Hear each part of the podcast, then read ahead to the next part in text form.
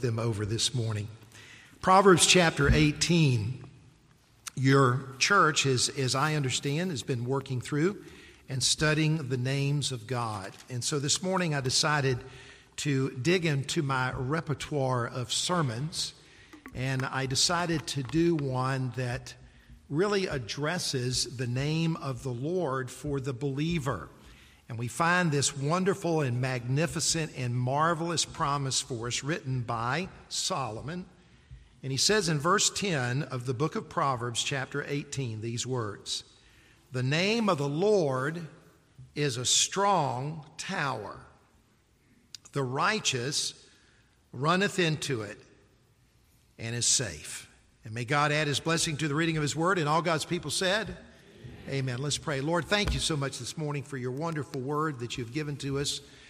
We thank you that you inspired it. Holy men of God wrote it, and we have it today. You've preserved it for us. And I pray, Lord, that we will learn deep down in our souls this morning the truth of your name. And then, Lord, by your own Spirit, it would be applied to our hearts and our life right where we're living so that our faith is a daily, moment by moment walk and trust in you. Thank you, Lord, for your promises, and may you bless it this morning. In Jesus' name, amen. I want you to consider what it would have been like if you lived back in Bible days. Because if you did, you would be living in a time of tremendous insecurity. Daily life was full of constant threats. And the looming questions that were faced daily were, were, number one, will I myself live tomorrow? Or will I make it through the year? And secondly, will my family, my clan, my tribe, my town, my city, my nation, will we survive at all? I mean, consider what life was like back then. No doctors, medicine, public health, no public health, no hospitals, no surgery, no insurance of any kind. Let's face it, most of you boomers would not be around. Mortality rates for mothers and children were high. Illnesses often proved to be lethal since there were no drugs. To break a leg or an arm meant that you would be maimed for life. To get a cut, it could lead to infection and possible gangrene. Plagues threatened entire communities, especially if they had poor sanitation. Since the society was agricultural, starvation could take place if they had famine or pestilence. And then, of course, they faced the threats of the world powers of that day because of where Israel was centrally located. Who surrounded them? The Egyptians, the Babylonians, the Assyrians not to mention the people who live within their own land, like the Philistines and the Canaanites. And consider that the major road for the world passed through the very heart of Israel. So that meant armies were constantly coming through their country. They would often take what they wanted from the people, and the people could do nothing about it. And then, on top of all of that, the political leaders of that day were often corrupt. And because of these struggles the people face, they were constantly looking somewhere for safety, for security, and for strength. And so it was into this arena that Solomon, the writer of Proverbs, bursts forth with this marvelous divine promise when he says that the name of the Lord is a strong tower, the righteous runneth into it and is safe. So this morning, the question I would like to propose to you is where do you go for safety and for security and for strength? Well, God promises in this verse for His people that He will be maximum security for His saints. The Bible says the name of the Lord is a strong tower, and the righteous run into it and they are saved. So, two very simple things I'd like us to see this morning about the name of the Lord. Number one, the name of the Lord is a place of strength. The name of the Lord is a strong tower. Now, there is an immediate Im- image that comes to my mind that I've been to many, many times in the land of Israel that's a strong tower. It's a place called Masada. Have you ever heard of it? Masada is located on the shores or right next to the Dead Sea in the desert of Israel. It is a rock plateau that explodes 1,300 feet up from the surface of the ground, and on the top of it is 21 acres in size. The only way you can get up to the top is through what they call the snake path. That was, of course, before today. Now they have a gondola, and you can get up there in a couple of minutes. Why was it, why was it a, a fortress? Well, King Herod, the king of Israel, during the time when Christ was born, built this magnificent fortress because he was concerned about a Jewish revolt. He was obsessed with his own security. He lived constantly with the fear of somebody else threatening his power. And so he turns this natural defensive tower into a fortress. But the height of it wasn't enough to give him security. He builds a wall around the summit that has 30 defensive towers. There were two paths, one on the front side and one on the back side, and both of them had strong gates. It was virtually impenetrable. And it is with this fortress in mind, when we look at Proverbs 18, we see what the name of the Lord is. The name of the Lord is a Masada. It is a strong tower. Now, question why does the writer of Proverbs say the name of the Lord? Why doesn't he just say the Lord? The Lord Himself. And of course, understanding the scripture, the name has something, has a meaning that's very specific. Number one, the name always refers to a person's character, who they were. For example, in biblical times when you name your child, you named it, you named your child sort of as a statement of your faith. Like, do you know the name Elijah? What does that mean? The word El means God. Jah, J A H, is a shortened form for the name of the Lord. So Elijah means, My God is Lord, a statement of faith. Uh, take the name Isaiah. The name Isaiah simply means that God is my Yeshua. He is my salvation. Or you know the story of Hannah, who was a prayer warrior, and she cried out to God that God would give her a son. And when the son was born, his name was Samuel, which literally means asked of the Lord. So the, the naming of your child, the name has the idea of a statement of your faith and your belief, your character. Now I want you to notice specifically this morning, it says in verse 10, it says the name of the Lord. And you'll notice that the letters are all in capital letters, L-O-R-D. That's, that's important to understand. Because this is referring, in fact, is the name Lord, L O R D, in all capitals, is found in your Bible 6,800 times. And it is referring to God's personal name, okay? So, uh, my name is, my personal name is Steve. God has a personal name. In the English, it reads L O R D, but in the Hebrew, it has four letters. They are the letters Y, H, W, H. You say, well, how do you say that? Well, that's been the problem for throughout history and how to say the name of the Lord. Because Jewish people did not want to say the name wrong. Have you ever had anybody tell you, say your name? Like my last name's Pettit. People call me Petite. I said, I'm not small. Uh, you know, they get your last name wrong. You understand what I'm saying? So, how do you say YHWH?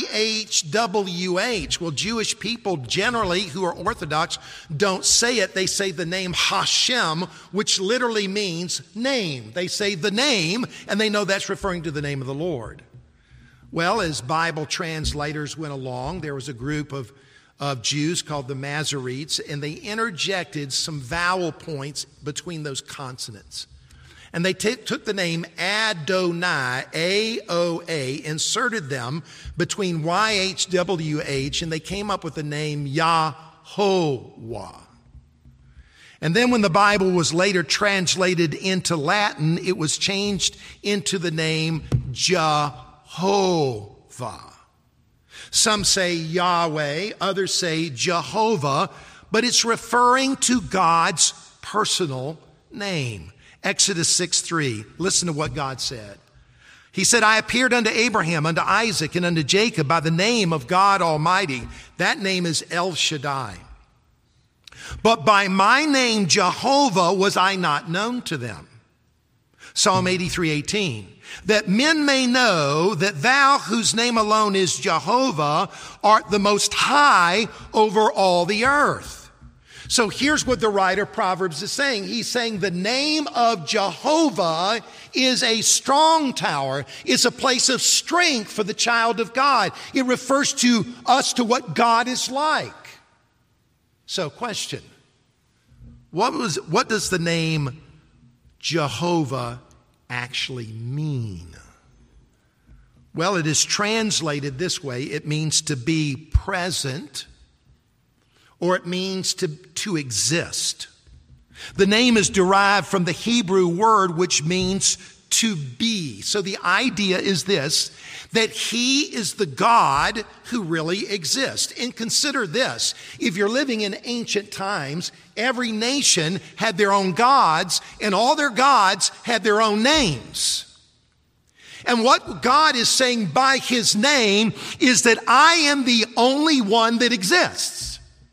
There are no other gods. There are no other ones to worship. They are false gods. They don't exist, but I exist. I am the only living God. I am the ever living God. And without me, you are nothing because I am the cause of everything. That's the idea of it. I'm the one who exists.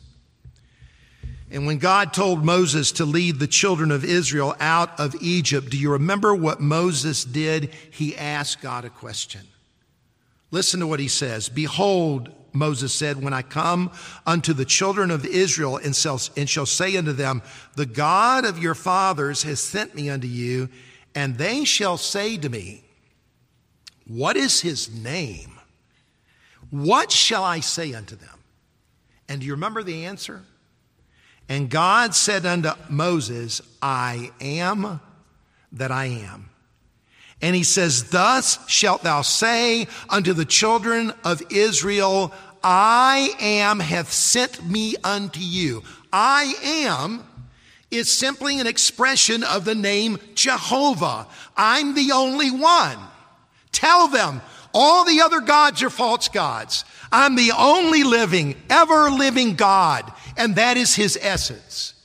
It means that God depends on no one, and there is nothing outside of God's control. He's self existing. By the way, I want you to know that you're not self existing. You didn't bring yourself into this world, and you cannot exist on your own. God is self sufficient. He doesn't need you, we need Him. God doesn't need air to breathe. He doesn't need food to eat. He doesn't need water to drink and he doesn't need to take a nap because he never rests. That is not your case. You live perpetually in need of outside help for your existence. God needs nothing. And G. Campbell Morgan, the great British preacher, defined the meaning of this name as, I love this, the becoming one. That is, he is the one who becomes to his people all that they need. I will be what you need me to be. It suggests in the name that God, it suggests that God, who is an infinite being, will adapt himself to our finite being in order to bring about the strengthening of our finite being with all the strength of his infinite being. It means that God will arise in the experience of God's own people to meet every single need of their life. Now, folks, that is an amazing promise that God will meet every need as it arises in the experience of God's redeemed people. He's saying that's what my name means. And I want you to consider with me that Jesus, when speaking to the people of his own day, said before Abraham was, what did he say? I am. You know what he was saying? He is saying that the I am of the Old Testament Jehovah is Jesus revealed in the New Testament. Let me tell you something Jesus is God. And it is through him that every single need of our life can be met. For Jesus came into this world to be one of us he died on the cross to pay for our sins. He rose from the dead. He ascended into heaven. He is now seated at the right hand of God and he ever lives to do what? To make intercession for us. And so therefore he's saying to us, that whatever need arises in your life, and by the way, they arise constantly and perpetually. You're not any different than your children. My son Stephen is married and he has four boys. The oldest is eight. You know what their household is? Perpetual needs. My wife decided to do something bold about a year ago. She decided that when my son had to go out of the country on a work project, that we would send my daughter in law, whose parents are missionaries in Japan, that we will send her to Japan and she will fly to, to Utah and take care of the four boys for two weeks. You know how long it's taken her to get over those two weeks? they were perpetually needy. And God says that whatever the need is in your life, I will arise to meet that need. Why? Because of the nature, because of the character of my name. But let me also say the name is not only a reflection of a person's character, but it's a reflection of a person's authority. In other words, if you use that name, it means that you are appropriating the power that goes along with the name. The name of the Lord. In other words, there's an authority, there's a power there. Years ago, when, when I was much younger in evangelism, we were holding revival meetings right outside of Washington, D.C. In the church where I was preaching, there was a gentleman there that I'd come to know over the years because I'd preached in the church many times. And he was head of the Secret Service at the White House in Washington, D.C. His name was Bill Ludke. Bill came up to me one night and he said, Steve, I want to do something special for you and your group. He said, I'd like to give you a tour of the West Wing of the White House, the president's office. I thought, cool.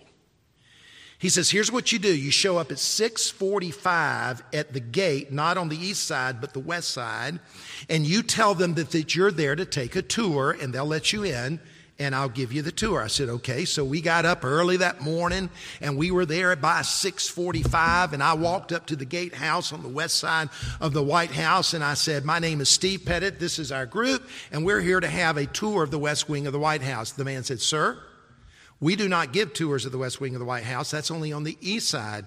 I said, Sir, I'm here to get a tour of the west wing of the White House. Now he stared at me and got a little irritated with me. I mean, I thought, come on, man. The week before you had Benjamin Netanyahu and now you got Steve Pettit. Let me in. and I said to him, he said to me again, he said, Sir, we do not give tours of the west west wing of the White House. I said, I was told to come here. He said, Who told you to come here? I said, Bill Ludke. He stared at me, he said, Just a moment. He made a phone call, put the phone down. He said, All right, come on in. So we came walking in. Man looked at me, he said, Man, you're getting the royal red carpet treatment. And so we walked down the entranceway and walked in, and there was Bill, and he met us, and we toured the whole thing. I mean, we went into the into the president's office. We went into the rose garden. We went to where the cabinet meets. We went to everything. And when I left there that day, I realized that there was power in the name of Bill Ludke. You ever heard the statement? It's not about what you know, it's about who you know. The name of the Lord is a strong power. That a strong tower. That means to use the name of the Lord means to appropriate his person and his power in our situation. Consider Peter and John as they entered into the temple in Jerusalem. There was a lame man sitting there at the entrance of the gate called Beautiful. The man begged for financial aid from these two disciples, and their response was absolutely striking. Then Peter said, Silver and gold have I none, but such as I have, I give you in the name of Jesus Christ of Nazareth, rise up and walk. And he took him by the right hand and lifted him up. And immediately his feet and his ankle bones received strength. And he leaping up stood, walked and entering with them into the temple, walking and leaping and praising God. When Peter was later questioned by the authorities, where did he receive the power to heal this man? He replied, Be it known unto all and to all the people of Israel that by the name of Jesus Christ of Nazareth, whom you crucified, whom God raised from the dead, even by him doth this man stand here before you whole. The right to use another's name carries with it the authority of that name. Folks, that's why prayer is so powerful. The man was healed as they prayed in the name of Jesus, who is Jehovah, representing him and his purposes in the earth. And when you pray in the name of the Lord, what are we doing? We are invoking his authority. Listen to John 14, 13. And whatsoever you shall ask in my name, that will I do, that the Father may be glorified in the Son. If you shall ask anything in my name, I will do it. Is maybe the great issue we're facing today is we're living in such a world where we have so many things at our fingertip but we don't necessarily have God. And we need God. We need His power. We need His presence. We need to be praying people. The name of the Lord is a strong tower. So, number one, the name of the Lord is a place of strength. But number two, the name of the Lord is a place of safety. Notice he says, The righteous runneth into it and is, and is safe. You, you probably know the statement in fright, either there's fight or flight. In fright, you either fight or, you, or there's flight. When you were threatened, what do you naturally do? Well, fear forces us to flee. And we do need to run, but where do we run? We need to run to a strong tower where there is safety on May 31st, 1889, at 4:07 in the afternoon, the South Fork Dam, located at Lake Conemaugh, right outside of Pittsburgh, Pennsylvania, that dam broke. It drained out within 45 minutes 20 million tons of water. 14 miles downriver, 450 feet lower than the level of the lake, was a city called Johnstown, Pennsylvania. Have you ever heard of it? Within a short period of time, a wall of water standing 36 feet tall, filled with debris like boulders and barbed wire and trees, barreled into the city at 40 miles an hour. And what happened? Instantly, houses were crushed like eggshells, and locomotives, trains were tossed around like baseballs. And within 10 minutes, 2,209 people lost their lives. The Johnstown flood of 1889 was and still is the worst flood disaster in American history. But amazingly, there were many people that survived. Do you know why? Because Johnstown is sort of in the middle between two mountains like a, like a, a large holler. And when people heard or knew that the flood was coming, what did they do? They ran to the hills and they got above the floodplain and they survived. I will lift up mine eyes unto the hills, from whence cometh my help. My help cometh from the Lord, which made heaven and earth. Some trust in chariots and some in horses, but we will remember the name of the Lord our God. Our help is in the name of the Lord. He is the maker, the creator of heaven and earth. What do the righteous do when they are threatened? Where do they go for safety? They go to the name of the Lord. So, question how do you do this? Well, in order to do this, you have to come into circumstances where your faith in the name of the Lord is going to be tested. You got to go through trying experiences. It's in the trial that you run to the Lord. And perhaps nobody understood this so clearly as a king of Israel named Hezekiah. Do you know his story? You can read it in the book of Isaiah, you can read it in Second Kings, you can read it in the Chronicles. It's all there for you to read. It's an amazing story. First of all, he was threatened by a dreaded adversary, the Assyrians. They had come to conquer the land of Israel, and the Assyrians were a no more Mr. Nice Guy army. Uh, they made all the bad people in history look like they were Boy Scouts. When they would come to conquer a city, they didn't want to fight all the time. So, what they would do is they would conquer a city. They would bring all the leaders of the city out. They would chop their heads off. They would stick them on stakes and pale them alive. They would flay them alive, skin them alive. And essentially, they motivated the next village to, or the next town to surrender. Well, they came to Jerusalem and they sent their speakers to speak, and they spoke to uh, the king's uh, emissaries. And basically, you think trash talking started with the NBA. Well, let me tell you where it started. It started in the Old Testament. And so these leaders of the Assyrian army, under the leadership of King Sennacherib, they started trash talking, but they made a fatal mistake. They started trash talking God. And when Hezekiah found out all that they said and he received a letter, he took the letter and what did he do? He went up to the house of the Lord, the temple. And would you listen to his prayer? And I'm going to use the name Jehovah where the name is Lord is mentioned so that you'll get the picture. It says Hezekiah received the letter of the hand of the messengers and he read it. And Hezekiah went up to the house of Jehovah and spread it before Jehovah. And Hezekiah prayed before Jehovah and said, O Jehovah, God of Israel, which dwells between the cherubims, thou art the God, even thou alone. Of all the kingdoms of the earth, thou hast made heaven and earth. Jehovah, bow down thine ear and hear. Open, Jehovah, thine eyes and see.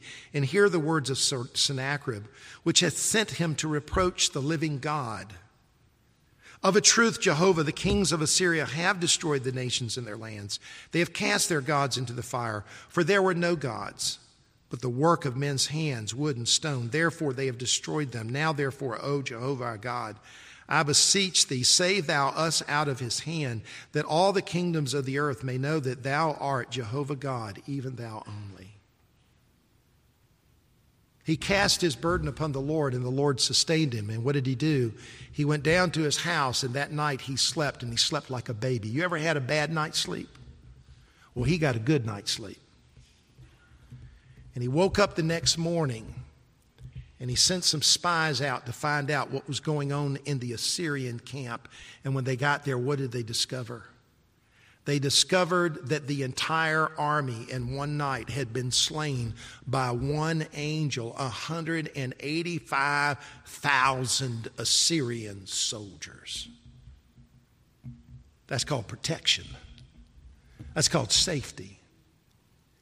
And I think of Peter when he took out a sword, and you remember he cut off the guy's ear, and Jesus picked up the ear and stuck it back on his head? That's called quick surgery.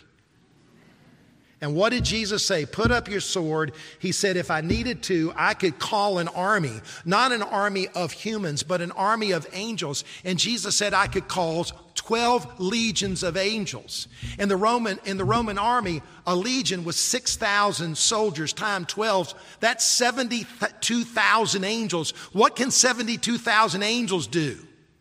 Major damage. The name of the Lord is a strong tower. The righteous, they run into it. And what do they discover? They find they're safe.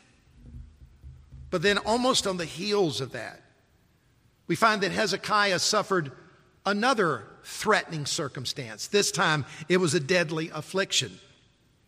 For the scripture says that he became sick to the point of death. And what did he do? He turned his face to the wall that is to the wall of the temple, and he prayed unto Jehovah and listened to his prayer. He said, I beseech thee, O Jehovah, remember now I've walked before you in truth and with a perfect heart, and have done good in your sight. And Hezekiah wept sore. And it came to pass before uh, Isaiah was gone into the middle court that the word of Jehovah came to Isaiah, saying, Turn again and tell Hezekiah, the captain of my people, Thus saith Jehovah, the God of David thy father, I've heard your prayer, I've seen your tears. Behold, I will heal thee on the third day say, Thou shalt go up into the house of Jehovah. And in all of this, God healed him, gave him 15 more years to live. What was important was not that the Assyrians were defeated or that Hezekiah was healed, but that Jehovah was alive. That Jehovah was the Lord of hosts that the Jehovah was the Lord that heals you, that He is the captain of our salvation. The name of God comes to be known in our life when we go through conflicts, through tensions, through fears, and through tears. And what do we do? We go through the tests where we find out that God becomes for us all that we need Him to be. And as we finish this morning, I'd like for your own personal benefit to go to Psalm 23. And I want us to see the names of the Lord all found in this final psalm written by King David. Because in the Bible, especially the Old Testament, the names of the Lord are compound names. You understand that? Like Jehovah Shammah, Jehovah Shalom, Jehovah Nisi, Jehovah Tsidkenu. Now we understand that. Jehovah's personal, the compound name is what they do. My name is Steve Dad, Steve Evangelist, Steve Baby Cakes. That's what my wife calls me. You understand? Steve Son, Steve Uncle, Steve Pop Pop. And the Bible tells us that the name of Jehovah is not only who he is, but there's another name that follows that reflects what he does. Let's read Psalm 23, and I'll make a commentary as we go through as we finish. The Lord, Jehovah, is my shepherd, Jehovah Rohi.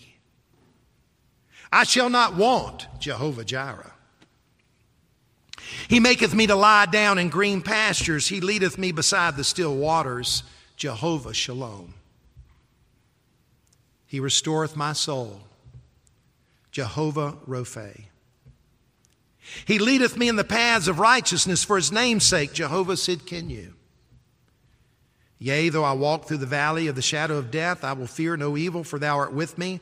Thy rod and thy staff, they comfort me. Thou preparest a table before me in the presence of mine enemies. Jehovah Nisi and Jehovah Saba, the Lord of hosts. Thou anointest my head with oil, Jehovah Makadesh or Makodesh, the one who sanctifies. My cup runneth over, surely goodness and mercy shall follow me all the days of my life and I will dwell in the house of the Lord forever. Jehovah, Jehovah Shammah, the Lord who is there. And I want you to think with me. Jesus fulfills every single name. Jesus is the great I am, the Lord. He is a good shepherd. He is the one who provides all of our needs according to his riches and glory by Christ Jesus. He is our peace because in the world you have tribulation, but be of good cheer. I've overcome the world. My peace I give unto you. He is the great physician. He makes the dead to rise and the blind to see and the lame to walk, and He comes to heal us of all of our diseases. He is our perfection, our righteousness. For when we receive Him, we receive the perfection of His life, and we stand before God not in ourselves, but in Christ. He is our protector. He will keep us from evil as we pray, Lord, lead us not into temptation, but deliver us from evil. He is our purifier, purifier. It is the Lord who sanctifies us. You can't be holy in self, but you can in Christ.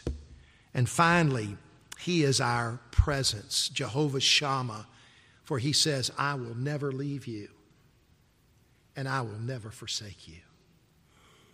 The name of the Lord is a strong tower. The righteous run into it, and they are safe. May I encourage you this morning run to the Lord, run to Him. If you don't know the Lord, run to Him. From your heart, cry out and say, God, save me. And He will save you now. And if you're burdened, cast your care upon Him, for He cares for you. And He will sustain you. And He will never suffer the right.